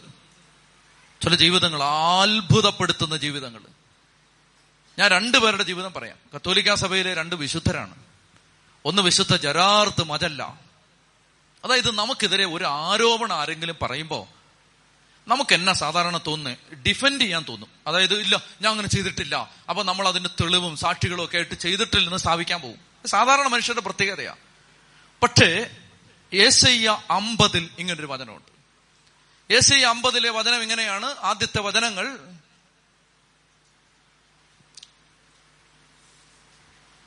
ഓരോ പ്രഭാതത്തിലും ശിഷ്യനെ എന്ന പോലെ എന്റെ കാതുകളെ അവിടുന്ന് ഉണർത്തി. അടിച്ചവർക്ക് പുറവും താടി വീശ പറിച്ചവർക്ക് കവിളും ഞാൻ കാണിച്ചു കൊടുത്തു. നിന്നയിൽ നിന്നോ തുപ്പലിൽ നിന്നോ മുഖം തിരിച്ചില്ല. എന്റെ മുഖം ശിലാതുല്യമാക്കി. എന്ന് പറഞ്ഞാൽ കർത്താവ് കർത്താവിനെ അടിച്ചപ്പോ മിണ്ടിയില്ല. കർത്താവ് കുറ്റം ആരോപിച്ചപ്പോ അനങ്ങിയില്ല. അതിനെക്കുറിച്ചുള്ള യേശയ്യയുടെ പ്രവചനമാണ്. ദേശീയ അമ്പതാം അധ്യായം. നാല് മുതലുള്ള വാക്യങ്ങളാണെന്ന് തോന്നുന്നു. ആണോ? നാല് മുതൽ ആ. അപ്പോ പരിക്ഷീണന് അങ്ങനെ തുടങ്ങുന്നത്. പരിക്ഷീണന് ആശ്വാസം നൽകുന്ന വാക്ക് ദൈവമായ കർത്താവ് എന്നെ അഭ്യസിപ്പിച്ചു. ശിഷ്യനെ എന്ന പോലെ പ്രഭാതം തോറും അവിടുന്ന് എന്റെ കാതുകളെ ഉണർത്തുന്നു. അടിച്ചവർക്ക് പുറവും താടി വീശ പറിച്ചവർക്ക് കവിളുകളും ഞാൻ കാണിച്ചു കൊടുത്തു. നിന്നയിൽ നിന്നോ തുപ്പലിൽ നിന്നോ ഞാൻ മുഖം തിരിച്ചില്ല. ഞാൻ എന്റെ മുഖം ശിലാതുല്യമാക്കി. ശ്രദ്ധിക്കുക പ്രിയപ്പെട്ട മക്കളെ അതായത് ഒരു ഒരാൾ നിങ്ങൾക്കെതിരെ ഒരു ആരോപണമായിട്ട് വരികയാണ്. അപ്പൊ അങ്ങനെ വരുമ്പോ അനങ്ങാതെ നിന്ന ചില ജീവിതങ്ങളുണ്ട്. രണ്ട് ജീവിതങ്ങളെ ഞാൻ പരിചയപ്പെടുത്താം. ഒന്ന് വിശുദ്ധ ജരാർദ്ദമതല്ല ഒന്നൂതി ആ താഴ്വീഴ് അത്ര ആരോഗ്യം ഉണ്ടായിരുന്നുള്ളൂ. പാവപ്പെട്ടൊരു മനുഷ്യൻ. സന്യാസി. എല്ലാ സ്ഥലത്തും ചെന്ന് ഓരോ സെമിനാരിലും ചെന്ന് എന്നെ എടുക്കും എന്നെ എടുക്കും എന്നെ അപ്പൊ നിന്നെ നിന്നെ ഇത്ര ആരോഗ്യമില്ലാത്തനെ പോളാ ഓടിച്ചുട്ടു നിന്നെ ഒന്നും എടുക്കത്തില്ലെന്ന് പറഞ്ഞു. ആരും എടുത്തില്ല. അവസാനം റിഡംറ്ററിസ്റ്റ് സന്യാസ സഭയിൽ വിശുദ്ധ അൽഫോൺസ് ലിഗോരി എടുത്തു. അപ്പൊ അതേ എടുത്തു. വിശുദ്ധ അൽഫോൺസ് ലിഗോരി അദ്ദേഹത്തെ എടുത്തു. എടുത്തിട്ട് ഭയങ്കര വിശുദ്ധനാണ്. പട്ടിണി ഉപവാസം പ്രായച്ചിത്തം പ്രാർത്ഥന എളിമ അങ്ങനെ ജീവിക്കുകയാണ്. അങ്ങനെ ഇരിക്കുമ്പോഴാണ് അദ്ദേഹം ഒരു പെൺകുട്ടിയോട് പറഞ്ഞു നീ നീ ഇങ്ങനെ ലോകപ്രകാരം ജീവിക്കാതെ മോളെ നീ മടത്തി പൊടി എന്ന് പറഞ്ഞു. സിസ്റ്റർ ആയിക്കോളാൻ പറഞ്ഞു. ഇവൾ മടത്തി ചെന്നിട്ട് ലോകത്ത് ജീവിക്കുന്ന പോലെ തന്നെ മടത്തിലും ജീവിക്കാൻ തുടങ്ങി. അപ്പൊ അവർ പറഞ്ഞു വിട്ടു. ഇവൾ തിരിച്ചു വന്നിട്ട് പല വഴിക്കൊക്കെ നടന്നിട്ട് അങ്ങനെ ആ വഴിക്ക് ഇവൾ ഗർഭിണിയായി. അപ്പൊ എല്ലാരും ചോദിക്കാൻ തുടങ്ങി ആരാ ഇത്? ആരാ ഇതിന് ഉത്തരവാദി? അപ്പൊ ഇവൾ പറഞ്ഞു ജരാർദ്ദ മജല്ല എന്ന് പറഞ്ഞു. എന്തെന്നറിയാം അങ്ങനെ പറഞ്ഞതിന്റെ കാര്യം? ഇവനൊറ്റ ഒരുത്തനാണ് എന്നെ മടത്തി പറഞ്ഞു വിട്ട് എന്റെ ജീവിതം തൊലച്ചെന്നാണ് ഇവൾ പറയുന്നത്. ജരാർദ് മജല്ല എന്ന് പറഞ്ഞു. ഒരു കത്തയച്ചു വിശുദ്ധ അൽഫോൻ ശ്രീകൂരിക്ക് കത്തയച്ചു നിങ്ങൾ വിശുദ്ധൻ എന്ന് പറയുന്ന നിങ്ങൾ ഇങ്ങനെ നല്ലവനാന്ന് പറഞ്ഞ് പൊക്കി പിടിച്ചുകൊണ്ട് നടക്കുന്നവനുണ്ടല്ലോ. കള്ളനാന്ന് പറഞ്ഞു. കള്ളൻ ആഭാസൻ. അവനെതിരെ നടപടി എടുക്കണം. അപ്പൊ അൽഫോൻസ് ലിഗൂരിക്ക് ഇത് വിശ്വസിക്കാൻ പറ്റുന്നില്ല. അദ്ദേഹം കുറെ ദിവസം ഇങ്ങനെ പ്രാർത്ഥിച്ചു ദൈവമേ എന്തായി കേൾക്കുന്നത്? അപ്പൊ അവൾ പറഞ്ഞു ഞാൻ ആളുകളെയും കൂട്ടി വരാൻ പോവാന്ന് പറഞ്ഞു. അൽഫോൻസ് ലിഗൂരി ഇദ്ദേഹത്തെ വിളിച്ചു. ജെറാർത്തെ നീ അങ്ങനെ ചെയ്തിട്ടുണ്ടോ? നീ ആണോടാ ഇതിന് ഉത്തരവാദി. മിണ്ടാതെ നിൽക്കാണ് ചോദിച്ചതിന് മറുപടി പറ നീ ആണോ അല്ലയോ? മിണ്ടാതെ നിൽക്കാണ് ഒരക്ഷരം മിണ്ടുന്നില്ല. തല ഉരിച്ചിങ്ങനെ നിൽക്കുക. അപ്പൊ ഈ ജനത്തിന്റെ പ്രതിഷേധത്തെ മറികടക്കാൻ പറ്റാതെ വിശുദ്ധ അൽഫോൻസി ഗോരി ഈ ജറാർദ് മജല്ലായി ശിക്ഷിച്ചു. ശിക്ഷിച്ചു എന്ന് പറഞ്ഞ എന്താ ശിക്ഷ എന്നറിയാമോ? ഈ സന്യാസാശ്രമത്തിൽ ഒരു മുറിക്കകത്ത് ആരും അറിയാതെ ജീവിച്ചോണം. വിശുദ്ധ കുർബാന സ്വീകരിക്കാൻ പോലും അനുവാദമില്ല. പരിശുദ്ധ കുർബാനയ്ക്ക് പള്ളി വന്ന് നിൽക്കാം. പള്ളി വന്ന് നിൽക്കുമ്പോൾ ഇദ്ദേഹം ഫ്രണ്ടി വന്ന് നിൽക്കും. ഫ്രണ്ടി വന്ന് നിൽക്കുമ്പോൾ ഓരോരുത്തർ ഓരോരുത്തർ വന്ന് വിശുദ്ധ കുർബാന സ്വീകരിക്കുമ്പോൾ ഒരു ദിവസം ഇദ്ദേഹം അൽഫോൻസിരികളോട് പറയാണ് ഞാൻ ഇനി ഏറ്റവും പുറകെ നിന്നോളാം. കാരണം എന്താ? ഞാൻ ഈ വിശുദ്ധ കുർബാന സ്വീകരിക്കാനുള്ള കൊതി കൊണ്ട് ചിലപ്പോൾ അത് പിടിച്ചു പറിച്ചാലോ? പിടിച്ചു പറിക്കാൻ സാധ്യതയുണ്ട്. അതുകൊണ്ട് ഞാൻ പുറകെ നിന്നോളാം എന്ന് പറഞ്ഞു. വർഷങ്ങൾ ഒടുവിലെ പെൺകുട്ടി രോഗിയായി. മരണത്തോടടുത്തു കുറ്റബോധം ഉണ്ടായി. നരകത്തിൽ ചെന്ന് വീഴുമെന്ന് മനസ്സിലായി. അപ്പൊ പശ്ചാത്തപിച്ചു. അൽഫോൻസിലേക്ക് ഒരിക്കൽ കത്തെഴുതി നിങ്ങൾ ഒരു കുറ്റവാളിയെ പോലെ മുദ്രകുത്തി ആശ്രമത്തിനകത്തടച്ചു പൂട്ടിയിരിക്കുന്ന ജറാർത്ത് മജല്ല പരമപരിശുദ്ധനാണ്. അയ്യോ എനിക്ക് തെറ്റുപറ്റിയതാണ്. എന്റെ തോന്നിയാസം കൊണ്ട് എനിക്കുണ്ടായ കുഞ്ഞാണത്. അദ്ദേഹം അല്ല അതിന്റെ ഉത്തരവാദി. എന്റെ പ്രിയപ്പെട്ട സഹോദരങ്ങളെ വർഷങ്ങൾ കടന്നുപോയി. വർഷങ്ങൾ കടന്നുപോയി. അപ്പൊ അവസാനത്തെ ഇങ്ങനെ വന്നിരിക്കുകയാണ്. അൽഫോൺസിലേക്ക് ഒരു പൊട്ടിക്കരഞ്ഞുകൊണ്ട് ജറാർദ് മജല്ല എന്ന വിശുദ്ധനെ വിളിച്ചിട്ട് മോനെ നിന്നോട് ഞാൻ ഒത്തിരി തവണ ചോദിച്ചല്ലേ നീ ആണോ എന്ന് ചോദിച്ചല്ലേടാ. നീ എന്താ പറയാ? ഞാൻ അല്ലെന്ന് എനിക്ക് പറഞ്ഞുകൂടായിരുന്നോ? അപ്പൊ ഇയാൾ പറയാണ് അല്ലാന്ന് ഞാൻ പറഞ്ഞായിരുന്നെങ്കിൽ ഞാനല്ലെന്ന് ഞാൻ പറഞ്ഞായിരുന്നെങ്കിൽ. അപ്പൊ ഒരു ചോദ്യം വരും അപ്പൊ ഇതാരാണ്? അപ്പൊ വേറൊരുത്തൻ വേട്ടയാടപ്പെടും. അപ്പൊ ഈ പെണ്ണ് കള്ളിയാവും. എന്തിനാ ആവശ്യമില്ലാത്ത പ്രശ്നം ഉണ്ടാക്കുന്നത്? മിണ്ടാതങ്ങിരുന്നാ മതിയല്ലോ.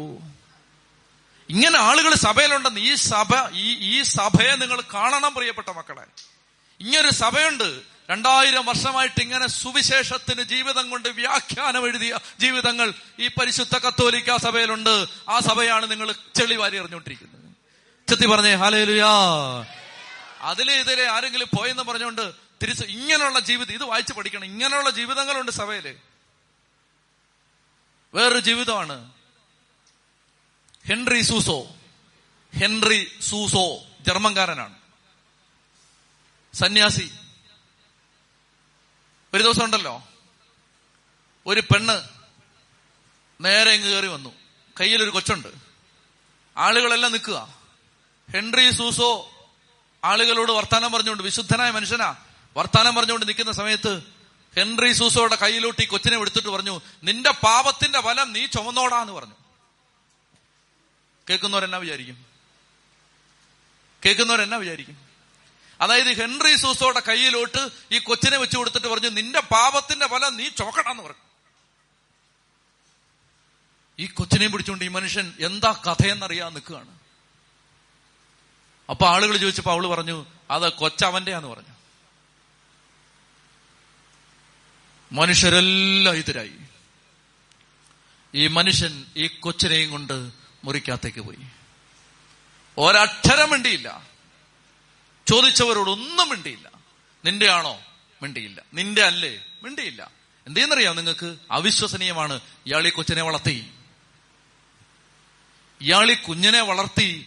കുഞ്ഞിന് പ്രായമായി. വർഷങ്ങൾ. അപ്പതേ ചേച്ചി വരിക. ചേച്ചി വന്നിട്ട് പറയുക അയ്യോ ആ കൊച്ചിനെ വളർത്താൻ നിവൃത്തിയില്ലാത്തോണ്ട് ഇങ്ങേര് നല്ല മനുഷ്യനാണല്ലോ. അങ്ങേര് വളർത്തിക്കൊള്ളുമെന്ന് വിചാരിച്ചിട്ട് അന്നേരത്തെ ആവേശത്തിന് ഞാൻ അങ്ങനെ പറഞ്ഞാന്ന് പ്രിയപ്പെട്ട സഹോദരങ്ങളെ ഒന്നും വേണ്ടിയില്ല അയാൾ. അയാൾ ഈ കൊച്ചിനെ വളർത്തി. ഇങ്ങനെയുള്ള ജീവിതങ്ങൾ തിരുസഭയിലുണ്ട്. തിരുസഭയിൽ ഹെൻറി സൂസോ വാഴ്ത്തപ്പെട്ട ഹെൻറി സൂസോ വിശുദ്ധ ജരാർദ് മജല്ല. ചെത്തി പറഞ്ഞേ ഹാലേ ലുയാ എഴുന്നേറ്റേ എഴുന്നേറ്റേ. ജോസഫ് പതിനാലാമത്തെ കാര്യം അതാണ്. പ്രിയപ്പെട്ട സഹോദരങ്ങളെ അതായത് ഈ ഈ പതിമൂന്നാമത്തെ കാര്യം അടുത്ത പരീക്ഷ ഇതാണ്. ചെയ്യാത്ത തെറ്റ് ആരോപിക്കുകയാണ് ചെയ്തിട്ടില്ലാത്ത കാര്യം പറഞ്ഞിട്ടില്ലാത്ത കാര്യം വായി തിരികെ വെക്കും. ചെയ്തിട്ടില്ലാത്ത കാര്യം ആരോപിക്കും. അങ്ങ് ചെയ്തെന്ന് പറയും. അങ്ങനെയൊക്കെ ഇഷ്ടം പോലെ ഇഷ്ടം പോലെ ഈ കാലഘട്ടത്തിൽ നടക്കുന്നുണ്ട്. പ്രിയപ്പെട്ട സഹോദരങ്ങളെ അപ്പൊ എന്താ ചെയ്യേണ്ടതെന്നറിയാമോ കർത്താവ് പറയാണ് അപ്പൊ ഈ അത് അതിനകത്ത് ഏറ്റവും രസകരമായ കാര്യം എന്താന്ന് വെച്ചാൽ ഇയാൾ ഈ ഹെൻറി സൂസോ കർത്താവിന്റെ അടുത്ത് ചെന്നു. എന്നിട്ട് ചോദിച്ചു കർത്താവേ കർത്താവ് ഇതേ കൊച്ചിനെയും കൊണ്ട് വന്നിട്ട് പോയെന്ന് പറഞ്ഞു. എന്നാ ചെയ്യാം? എന്നാ ചെയ്യണമെന്ന് പറഞ്ഞു. കർത്താവ് പറഞ്ഞു ഞാൻ ചെയ്ത പോലെ ചെയ്തോളാം പറഞ്ഞു. നീ എന്നാ ചെയ്തേ? ഞാൻ ചെയ്തത് ഞാൻ മിണ്ടിയില്ലെന്ന് പറഞ്ഞു. നവനെ ഞാനും മിണ്ടുന്നില്ലെന്ന് പറഞ്ഞു. നമുക്ക് ഇത് ഇത് ഇതാ എനിക്ക് ഡാനിയൽ അച്ഛൻ ഇത് മൈക്ക് വെച്ച് പറയാൻ ഭയങ്കര എളുപ്പമാ പക്ഷെ ഇത് പറ്റില്ല. എനിക്ക് പറ്റില്ല ഇത്. ഞാൻ തിരിച്ചു പറയും. എനിക്ക് പറ്റില്ല ഇത്. മനസ്സിലായില്ലേ? അതായത് പക്ഷെ ഇങ്ങനെയുള്ള ജീവിതങ്ങൾ സഭയിലുണ്ട്. അതായത് നമ്മൾ ചെയ്തിട്ടില്ല എന്നേലും പറയില്ലേ? അയ്യോ ഞാൻ ചെയ്തിട്ടില്ലെന്ന് പറയില്ലേ? ഇത് മിണ്ട് മിണ്ടുന്നില്ല. ചെയ്തെന്നും പറയുന്നില്ല ചെയ്തില്ലെന്നും പറയുന്നില്ല. പ്രിയപ്പെട്ട സഹോദരങ്ങളെ കത്തോലിക്ക സഭയുടെ അരുമ സന്താനമായി ജനിക്കാൻ ഭാഗ്യം കിട്ടിയത് ഓർത്ത് നീ അഭിമാനിക്കണം. ഇങ്ങനെയുള്ള വീരചരിതങ്ങൾ സഭയിലുണ്ട്. വീരചരിതങ്ങൾ. അതായത് കർത്ത് അത് സുവിശേഷം നിങ്ങൾക്ക് സുവിശേഷം വായിച്ചിട്ട് മത്തായി മനസ്സിലാവുന്നില്ല മർക്കോസ് മനസ്സിലാവുന്നില്ല ലൂക്കോസ് മനസ്സിലാവുന്നില്ല. എന്നാണെന്നറിയാം വിശുദ്ധരുടെ ജീവചരിത്രം വായിക്കണം. അപ്പൊ മനസ്സിലാവും. വിശുദ്ധരുടെ ജീവചരിത്രം സുവിശേഷങ്ങൾക്ക് എഴുതപ്പെട്ട കമന്ററിയാണ് വിശുദ്ധരുടെ ജീവചരിത്രങ്ങൾ. സുവിശേഷം എങ്ങനെ ജീവിക്കണമെന്ന് വിശുദ്ധർ അവരുടെ ജീവിതത്തിൽ കാണിച്ചു തന്നിട്ടുണ്ട്. ജീവിതത്തിൽ. അതാണ് സഭയുടെ സമ്പത്ത്. അല്ലാതെ അതിലെ പോയ ഒരു കന്യാസ്ത്രീ എഴുതിയ എഴുത്തല്ല സഭയുടെ സമ്പത്ത്. സഭയുടെ സമ്പത്ത് എന്ന് പറഞ്ഞാൽ അതിലേ പോയ ആരെങ്കിലും എന്തെങ്കിലും പറഞ്ഞു അല്ലെ ആ മെത്രാൻ അങ്ങനെയാണ് ആ അച്ഛൻ അങ്ങനെയാണ് ആ മെത്രാൻ അങ്ങനെ ആയിരിക്കും അല്ലെ അല്ലായിരിക്കും ആ അച്ഛൻ അങ്ങനെ ആയിരിക്കും അല്ലായിരിക്കും സഭയുടെ സമ്പത്ത് സഭയുടെ സമ്പത്ത് എന്ന് പറഞ്ഞാൽ നല്ല വിശുദ്ധ ജീവിതങ്ങൾ. ഇത് വായിച്ചു പഠിക്കേ. ഇങ്ങനെ ഇന്നും ഇന്നും ജീവിച്ചിരിപ്പുണ്ട്. എത്ര എത്ര എത്ര എത്ര ജീവിതങ്ങൾ. എത്ര ജീവിതങ്ങൾ. കേരള കത്തോലിക്ക സഭയിൽ അസാധാരണ അനിതര സാധാരണ വിശുദ്ധിയോടെ ജീവിച്ചിരിക്കുന്ന എത്ര അച്ഛന്മാര് എത്ര കന്യാസ്ത്രീകൾ. നിങ്ങൾക്ക് ഇവരെ ഒന്ന് കാണാൻ കണ്ണില്ലേ? നിങ്ങളുടെ കണ്ണടഞ്ഞു പോയോ എത്ര ജീവി എത്ര ജീവി ചെല്ല്. പ്രീസ്റ്റ് ഹോമുകളിലേക്ക് ചെല്ല്. വയസ്സായ അച്ഛന്മാര് താമസിക്കുന്ന സ്ഥലങ്ങളിലേക്ക് ചെല്ല്. അവിടെ നിങ്ങൾക്ക് കാണാം ഒരു ജീവിതകാലം മുഴുവൻ തിരുസഭയ്ക്കും ദൈവജനത്തിനും വേണ്ടി ഹോമിച്ചിട്ട് ഒടുവിൽ ഒരാൾ പോലും തിരിഞ്ഞു നോക്കാതെ കിടക്കുന്ന ജീവിതങ്ങളെ പോയി കാണ്. വൃദ്ധസദനങ്ങളിൽ വൈദികരുടെ. പോയി കാണ്. ഒരൊറ്റ എണ്ണം ആനുകൂല്യങ്ങൾ വാങ്ങിച്ചവര് അഡ്മിഷൻ വാങ്ങിച്ചവര് പൈസ വാങ്ങിച്ചവര് ഒരായുസ് മുഴുവൻ കഷ്ടപ്പെട്ട് ദൈവജനത്തിന് സേവ ചെയ്തിട്ട് അവസാനം മരിക്കാൻ കിടക്കുന്ന നേരത്ത് തിരിഞ്ഞു നോക്കാതെ ഒരാൾ പോലും തിരിഞ്ഞു നോക്കാതെ വാർദ്ധക്യ സദനങ്ങളിൽ വൃദ്ധ സദനങ്ങളിൽ വൈദികരുടെ പ്രീസ്റ്റ് കേരളത്തിൽ അങ്ങനെ എത്ര പ്രീസ്റ്റ് ഹോമുകളുണ്ട് ചെല്ല് അവിടെ കാണാം വിശുദ്ധരായ ജീവിതങ്ങളെ. അവിടെ കാണാം സഭയ്ക്കും കർത്താവിനും വേണ്ടി ജീവിതം ഹോമിച്ച ജീവിതങ്ങളെ. അല്ലാതെ അല്ല മാധ്യമം റിപ്പോർട്ട് ചെയ്ത ഒരച്ഛനെയല്ല നിങ്ങൾ നോക്കേണ്ടത്? ഉൽപ്പത്തി പുസ്തകം മുപ്പത്തി ഒമ്പതാം അധ്യായം ഇരുപത്തി ഒന്നാം തിരുവചനം കർത്താവ് ജോസഫിന്റെ കൂടെ ഉണ്ടായിരുന്നു. അപ്പോ ജോസഫിനെ പിടിച്ച് കാരാഗ്രഹത്തിൽ അടച്ചു കാരാഗ്രഹത്തിൽ അടച്ചപ്പോ കർത്താവ് പോത്തിഫറിന്റെ വീട്ടിൽ നിന്ന് കാരാഗ്രഹത്തിലേക്ക് പോയി. ജോസഫ് എവിടെ പോയോ കർത്താവ് അവിടെ പോയി. അപ്പൊ ഇതാണ് കർത്താവിന്റെ പ്രത്യേകത. വിശ്വസ്തനായൊരു മനുഷ്യന്റെ കൂടെ വിശുദ്ധനായൊരു മനുഷ്യന്റെ കൂടെ ദൈവത്തെ സ്നേഹിക്കുന്ന ഒരു മനുഷ്യന്റെ കൂടെ അവൻ പോകുന്നിടത്തെല്ലാം കർത്താവ് പോവുകയാണ്. മനോഹരമായ വചനമുണ്ട്. നിയമാവർത്തനം മുപ്പത്തിമൂന്ന് ഇരുപത്തഞ്ച് ഇരുപത്തിയേഴ്. നിന്റെ ഓടാമ്പൽ ഇരുമ്പും പിത്തളയും. നിന്റെ ആയുസോളം നിന്റെ ശക്തിയും. യഷ്റൂൺ നിന്റെ ദൈവത്തെ പോലെ ആരുമില്ല. ശ്രദ്ധിക്കുക നിന്നെ സഹായിക്കാൻ അവിടുന്ന് മഹത്വപൂർണനായി വിഹായസിലൂടെ മേഘത്തിന്മേൽ സഞ്ചരിക്കുന്നു. ആ വചനം ശ്രദ്ധിക്കുക നിന്നെ സഹായിക്കാൻ അവിടുന്ന് വിഹായസിലൂടെ മഹത്വപൂർണനായി മേഘത്തിന്മേൽ സഞ്ചരിക്കുന്നു എന്ന് പറഞ്ഞാൽ നമ്മൾ ഇവിടെ നിൽക്കുമ്പോ നമ്മൾ വിശ്വസ്തരാണെങ്കിൽ നമ്മൾ ഇവിടെ നിൽക്കുമ്പോ ദൈവം മേഘത്തിൽ നമ്മുടെ തലയ്ക്ക് മേളിൽ. നമ്മളിവിടെ നിന്ന് എറണാകുളത്ത് പോയാൽ ദൈവം മേഘത്തിൽ എറണാകുളത്ത് നമ്മുടെ തലയ്ക്ക് മേളിൽ. നമ്മൾ പോകുന്നിടത്ത് കൂട്ടുവരുന്ന ഒരു ദൈവം. നമ്മൾ പോകുന്നിടത്ത് തമ്പടിക്കുന്ന താവളമടിക്കുന്ന ഒരു ദൈവം. നമ്മളെ അനുഗമിക്കുന്ന ദൈവം. അതാണ് ഇസ്രായേൽക്കാരുടെ ജീവിതത്തിൽ പകൽ അഗ്നിസ്തംഭം രാത്രി മേഘത്തൂണ്. ഈ പകലും രാത്രിയും ദൈവസ്നേഹം അതിശക്തമായിട്ട് ഈ ജനത്തിന് കൂട്ടുപോവുകയാണ്. അപ്പൊ അങ്ങനെയുള്ള ദൈവം കാരാഗ്രഹത്തിൽ ജോസഫ് പോയി വീഴുമ്പോ കാരാഗ്രഹത്തിൽ ദൈവം ചെല്ലുകയാണ്. അപ്പൊ അവിടെ ചെല്ലുമ്പോൾ പറയുകയാണ് കർത്താവ് ജോസഫിന്റെ കൂടെ ഉണ്ടായിരുന്നു. അപ്പൊ കാരാഗ്രഹത്തിൽ ചെന്നപ്പോൾ അവിടെയുള്ള കാരാഗ്രഹത്തിന്റെ സൂക്ഷിപ്പുകാരന് ജോസഫിനോട് ഭയങ്കര സ്നേഹം. അപ്പൊ അവൻ പറഞ്ഞു ഞാൻ ഇടയ്ക്കൊക്കെ വരുത്തുള്ളൂ നീ എല്ലാം നോക്കിക്കോണമെന്ന് പറഞ്ഞു. അപ്പൊ കാരാഗ്രഹത്തിന്റെ മേൽനോട്ടം ജോസഫിനായി. അവിടെ എല്ലാം ജോസഫിന്റെ മേൽനോട്ടത്തിലാണ് നടന്നത്. അവന്റെ കൂടെ ദൈവം ഉണ്ടായിരുന്നു. അധ്യായം നാൽപ്പത്. അങ്ങനെ ഇരിക്കുമ്പോ ദൈവത്തിന്റെ വഴികളാണ്. ദൈവം എല്ലാം വളരെ കണക്ക് കൂട്ടി കൃത്യമായിട്ട് പ്ലാൻ ചെയ്തിട്ടുണ്ട്. ഞാനിത് അനേക സന്ദർഭങ്ങളിൽ വിശദീകരിച്ചിട്ടുണ്ട്. നമുക്ക് വിശ്വസിക്കാൻ പറ്റാത്ത സാഹചര്യങ്ങളിലാണ് ദൈവം വ്യക്തികളെ സാഹചര്യങ്ങളെ സംവിധാനങ്ങളെ എല്ലാം കൂട്ടിച്ചേർക്കുന്നത്. അപ്പൊ ദൈവത്തിനൊരു കണക്കുണ്ട് ദൈവത്തിനൊരു കണക്ക് കൂട്ടനുണ്ട്. അപ്പൊ അങ്ങനെ ജോസഫ് കാരാഗ്രഹത്തിൽ ചെന്നപ്പോ രണ്ട് ചേട്ടന്മാര് കൊട്ടാരത്തിലെ ജോലിയുള്ള രണ്ട് ചേട്ടന്മാര് രാജാവിനെതിരെ തെറ്റ് ചെയ്തു. അപ്പോ രാജാവ് കോപിച്ചു. എന്നിട്ട് രാജാവ് പൊത്തിപ്പറനെ വിളിച്ചിട്ട് പറഞ്ഞു യുവമാര് രണ്ടുപേര് നിന്റെ കീഴിലുള്ള ഉദ്യോഗസ്ഥന്മാരാണ്. യുവമാര് തെറ്റ് ചെയ്തു ജയിലിൽ അടയ്ക്കാൻ പറഞ്ഞു. പോത്തിപ്പർ നേരെ കൊണ്ടുവന്ന് ജോസഫ് കടന്ന ജയിലിൽ യുവമാരെ കൊണ്ടുവന്ന് ഇട്ടു. ദൈവത്തിന്റെ കളിയാണിത് മുഴുവൻ. പ്രിയപ്പെട്ട സഹോദരങ്ങൾ ഇന്ന് ദൈവം തന്ന സന്ദേശം ഒന്ന്. ഞാൻ ആരാധനയുടെ സമയത്ത് ആ അത് പറയാന്ന് വിചാരിച്ചു. അതായത് കർത്താവ് ഒരു ശക്തമായ സന്ദേശം തന്ന ഇതാണ്. അതായത് ജയിലിൽ കിടന്ന ജയിലിൽ കിടന്നതിന്റെ പേരിൽ വളരെ വേദന അനുഭവിക്കുന്ന ഒരു വ്യക്തി ഇന്നത്തെ ശുശ്രൂഷയ്ക്ക് വരും എന്ന് കർത്താവ് പറഞ്ഞു. അതിന്റെ പേര് വളരെ ഭാരപ്പെട്ടിരിക്കുന്ന ഒരു വ്യക്തി. ആ വ്യക്തി ആ വ്യക്തിക്ക് വേണ്ടിയാണ് ഇന്ന് ഇത് പറയുന്നത്. ആ വ്യക്തിക്ക് വേണ്ടിയാണ് കർത്താവ് ഇന്നത് സംസാരിക്കുന്നത്. അതായത് കാരാഗ്രഹത്തിലിട്ടതുപോലും ദൈവ പദ്ധതിയുടെ ഭാഗമായിരുന്നു. നീ ജയിലിൽ കിടന്നത് കർത്താവ് നിന്റെ കുടുംബത്തിൽ ഒരുക്കിയ ഒരു ദൈവ പദ്ധതിയുടെ ഭാഗമായിട്ട് നീ കണ്ടു. ജോസഫിനെ പോലെ. അതായത് ജയിലിൽ കിടന്ന കാരാഗ്രഹത്തിൽ കിടന്ന സമയത്ത് ആ കാരാഗ്രഹത്തിലേക്ക് ഇതാ രണ്ടുപേര് വരികയാണ്. അവിടെ വെച്ച് ഒരു കൂടിക്കാഴ്ച. ആ കൂടിക്കാഴ്ചയിൽ ഇവർ കൂട്ടുകാരായി.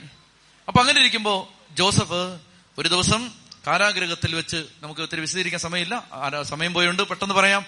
കാരാഗ്രഹത്തിൽ വെച്ച് ഇവൻ ഒരു ദിവസം രാവിലെ എഴുന്നേറ്റ് ചെല്ലുമ്പോ ഇവർ വിഷമിച്ചിരിക്കുകയാണ്. അപ്പൊ ജോസഫ് അവരുടെ വിഷമം കണ്ടിട്ട് പതിനാറാം വാക്യം ജോസഫ് രാവിലെ അവരുടെ അടുത്ത് ചെന്നപ്പോ അവർ വിഷാദിച്ചിരിക്കുന്നത് കണ്ടു. തന്റെ യജമാനന്റെ വീട്ടിലെ തടവറയിൽ തന്നോടത്ത് കഴിയുന്ന ആ ഉദ്യോഗസ്ഥന്മാരോട് അവൻ ചോദിച്ചു നിങ്ങളുടെ മുഖത്ത് എന്താണ് ഇന്നൊരു വിഷാദം? എന്താ ഈ ചെറുപ്പക്കാരന്റെ പ്രത്യേകത? ഇവന് വിഷമമില്ലേ? ഇവന് പ്രശ്നമില്ലേ? ഇവന് സങ്കടമില്ലേ? ഇവന്റെ ജീവിതത്തിൽ എടുത്താ പൊങ്ങാത്ത ഭാരമുണ്ട്. അതായത് വീട്ടിൽ നിന്ന് അടിച്ച് ഇറക്കി. അപ്പനെ കണ്ടിട്ട് വർഷങ്ങളായി. സഹോദരന്മാര് കാണിച്ച ക്രൂരത അതിന്റെ ഓർമ്മകൾ. അത് കഴിഞ്ഞ് മിതിയാങ്കാര് അടിച്ചും ഉപദ്രവിച്ചും ഈജിപ്തി കൊണ്ടുവന്നത്. അവിടെ വെച്ച് പോത്തിബറിന്റെ വീട്ടിൽ എല്ലാം നന്നായിട്ട് ചെയ്തപ്പോ അവിടെ വെച്ച് ചെയ്യാത്ത തെറ്റിന് പിടിച്ച് ജയിലിട്ടിരിക്കുന്നത് ഇവന് ഇഷ്ടം പോലെ വേദനയുണ്ട്. ഇവന് സ്വന്തം ജീവിതത്തിൽ ഇഷ്ടം പോലെ ഭാരമുണ്ട്. സ്വന്തം ജീവിതത്തിൽ ഇഷ്ടം പോലെ മുറിവുണ്ട്. ഓർത്താൽ ഓർത്ത് കരയാൻ ആയിരം കാരണങ്ങളുണ്ട് സ്വന്തം ജീവിതത്തിൽ. പക്ഷെ അവനതെല്ലാം മറച്ചു പിടിച്ചിട്ട് അടുത്തേക്ക് ചോദിക്കുകയാണ് എന്നാടാ സങ്കടം ചോദിച്ചു? നിങ്ങൾക്ക് മനസ്സിലാവുന്നുണ്ടോ ഇത്? സ്വന്തം ഭാരം അയാൾ പൊതിഞ്ഞു വെച്ചു. സ്വന്തം മുറിവ് അയാൾ ആരും കാണാതെ പൂട്ടിയിട്ടു. സ്വന്തം സങ്കടം അയാൾ ഒതുക്കി വെച്ചു. എന്നിട്ട് അടുത്ത് നിന്നവനോട് ചോദിച്ചു നിന്റെ മുഖത്ത് എന്നടാ സങ്കടം? അതാണ് ചെറുപ്പക്കാരന്റെ പ്രത്യേകത. ചെറുപ്പക്കാരൻ ചോദിക്കുകയാണ് നിങ്ങൾ നിങ്ങൾ നിങ്ങൾക്ക് എന്നെ ഇന്ന് വിഷം ഇന്ന് എന്ത് എന്ത് എന്ത് സങ്കടമാണല്ലോ എന്നെ പ്രയാസം ചോദിക്കുകയാണ്. പ്രിയപ്പെട്ട എന്റെ സഹോദരങ്ങളെ സ്വന്തം മുറിവുകൾ മറച്ചു വെച്ചുകൊണ്ട് ചോദിച്ചു. അപ്പോ അവർ പറഞ്ഞു ഞങ്ങൾ ഇങ്ങനെ ആകെ വിഷമിച്ചിരിക്കുകയാണ്. ഞങ്ങൾ സ്വപ്നം കണ്ടു. സ്വപ്നമൊന്നും ഞാൻ വിശദീകരിക്കുന്നില്ല. രണ്ടുപേരും ഓരോ സ്വപ്നം കണ്ടു. ഒരുത്തനോട് ജോസഫ് പറഞ്ഞു നിന്നെ മൂന്ന് ദിവസം കഴിയുമ്പോൾ പറവോ കൊല്ലു എന്ന് പറഞ്ഞു. അടുത്തവനോട് പറഞ്ഞു നീ വീണ്ടും രാജാവിന്റെ ജോലിക്ക് പാനപാത്രവാഹകനായിട്ട് വീണ്ടും നിന്നെ ജോലിക്കെടുക്കും മൂന്നാൽ ദിവസം കഴിയുമ്പോൾ അപ്പോ ജോസഫ് പറഞ്ഞു അതായത് നല്ല കാലം വരുമ്പോ പതിനേഴാമത്തെ കാര്യം അതാണ്. ജോസഫ് പറയാണ് നല്ല കാലം വരുമ്പോ എന്നെ മറന്നു പോരുത് പതിനാലും പതിനഞ്ചും വാക്യങ്ങൾ നല്ല കാലം നിങ്ങൾക്ക് നല്ല കാലം വരും. നല്ല കാലം വരുമ്പോ എന്നെ ഓർക്കണം. എന്നോട് കാരുണ്യം കാണിക്കണം. എന്റെ കാര്യം ഫറവോയുടെ മുമ്പിൽ ഉണർത്തിച്ച് ഈ തടവരയിൽ നിന്ന് എന്നെ മോചിപ്പിക്കണം. എന്നിട്ട് പറയുകയാണ് തന്നെ പരിചയപ്പെടുത്തുന്ന എങ്ങനെ നോക്കൂ? ഹെബ്രായരുടെ നാട്ടിൽ നിന്ന് അവർ എന്നെ മോഷ്ടിച്ചു കൊണ്ടുവന്നതാണ്. ഇവിടെയും അവരെന്നെ ഈ ഇരുട്ടറയിൽ അടയ്ക്കത്തക്ക വിധം ഞാൻ ഒന്നും ചെയ്തിട്ടില്ല. കണ്ടോ സ്വന്തം ജീവിതത്തെ രണ്ടേ രണ്ട് സെന്റൻസിൽ നോക്കി പറഞ്ഞോ? ആ കള്ളമാര് ചതിയന്മാര് എന്റെ കുറെ സഹോദരന്മാരുണ്ട് പന്നന്മാരാ വൃത്തികെട്ടവന്മാര് അവന്മാരെന്നെ ഉപദ്രവിച്ച് പറഞ്ഞോ? പറഞ്ഞില്ല. ഒന്നും പറഞ്ഞില്ല. ആരോടും ഒന്നും പറഞ്ഞില്ല. പറയാതെ ഇത്രയും മാത്രം പറഞ്ഞു. അതായത് ഞാൻ ഒന്നും ചെയ്തതല്ല. എന്നെ അവിടുന്ന് മോട്ടിച്ചുകൊണ്ട് വന്നതാണ്. മോഷ്ടിച്ചു കൊണ്ടുവന്ന് ഇവിടെ കൊണ്ടുവന്നാണ്. നല്ല കാലം വരുമ്പോ എന്നെ ഓർക്കണേ. നോക്കിയേ. എന്ത് നല്ല ചെറുപ്പക്കാരനാ. പെൺപിള്ളേരുണ്ടെ കെട്ടിച്ചു കൊടുക്കാരുന്നു നല്ല ചെറുപ്പക്കാരൻ. അപ്പോ അങ്ങനെയുള്ള നല്ല ഒന്നാന്തരം ഒരു ചെറുപ്പം. സ്വന്തം വേദന എല്ലാം മറന്ന് മറ്റുള്ളവരുടെ സങ്കടം എല്ലാം തിരക്കി അവസാനം സ്വന്തം കാര്യം പറയാൻ പറഞ്ഞപ്പോ രണ്ടേ രണ്ട് സെന്റൻസിൽ സ്വന്തം ദുഃഖങ്ങൾ മറച്ചു പിടിച്ചു. എന്നിട്ട് ഈ മനുഷ്യൻ പ്രിയപ്പെട്ടവർ അവസാനത്തെ കാര്യം പതിനെട്ടാമത്തെ കാര്യം ഈ നാൽപ്പതാം അധ്യായത്തിന്റെ അവസാന വാക്യം എങ്ങനെയാണ്? അപ്പോ ജോസഫ് വ്യാഖ്യാനിച്ച പോലെ തന്നെ പാനപാത്രവാഹകനെ ഫറവോ തിരിച്ചെടുത്തു. പക്ഷേ പാനപാത്രവാഹകൻ ജോസഫിനെ ഓർത്തില്ല മറന്നുപോയി. പരാതിയുണ്ടോ? ഒരു പരാതിയില്ല. നിന്നെ പിന്നെ കണ്ടോളാം നിന്നെ പിന്നെ എടുത്തോളാം ഒന്നുമില്ല. നമ്മൾ ഉപകാരം ചെയ്തവരും നന്മ ചെയ്തവരും സഹായിച്ചവരും സപ്പോർട്ട് ചെയ്തവരും എല്ലാം നമ്മളെ മറന്നുപോകും. ഒരു തരത്തിൽ പറഞ്ഞാൽ അവർ മറ മറക്കുന്ന നല്ലതാണ്. നമ്മൾ വലിയ അഹങ്കാരികളാവാതെ മിനിമം മര്യാദയ്ക്ക് എളിമയോടൊക്കെ ജീവിക്കും. വല്ലവരും ആരും നമ്മൾ ചെയ്ത ഉപകാരം ഒന്നും ഓർക്കാതിരിക്കുന്നതാണ് നല്ലത്. ഓർത്താ നമ്മൾ വലിയ അഹങ്കാരികളായിട്ട് പിന്നെ ആ വഴിക്ക് പത്ത് പിശാജ് വീട്ടിൽ കയറും.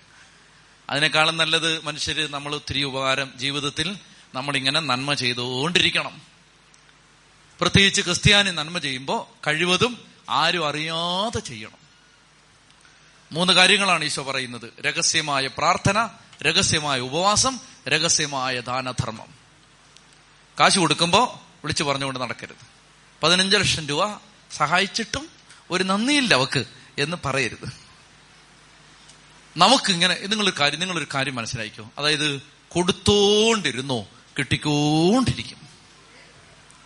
അതാണ് അതിന്റെ ഒരു തിയറി. കൊടുത്തോണ്ടിരുന്നോ കിട്ടിക്കോണ്ടിരിക്കും. ഇഷ്ടം പോലെ കിട്ടും.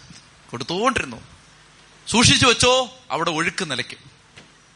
അതുകൊണ്ട് പ്രിയപ്പെട്ടവര് ഒത്തിരി നന്മ മറ്റുള്ളവർക്കൊക്കെ ഞാൻ ചെയ്തിട്ടില്ല നിങ്ങൾ ചെയ്ത് കാണും.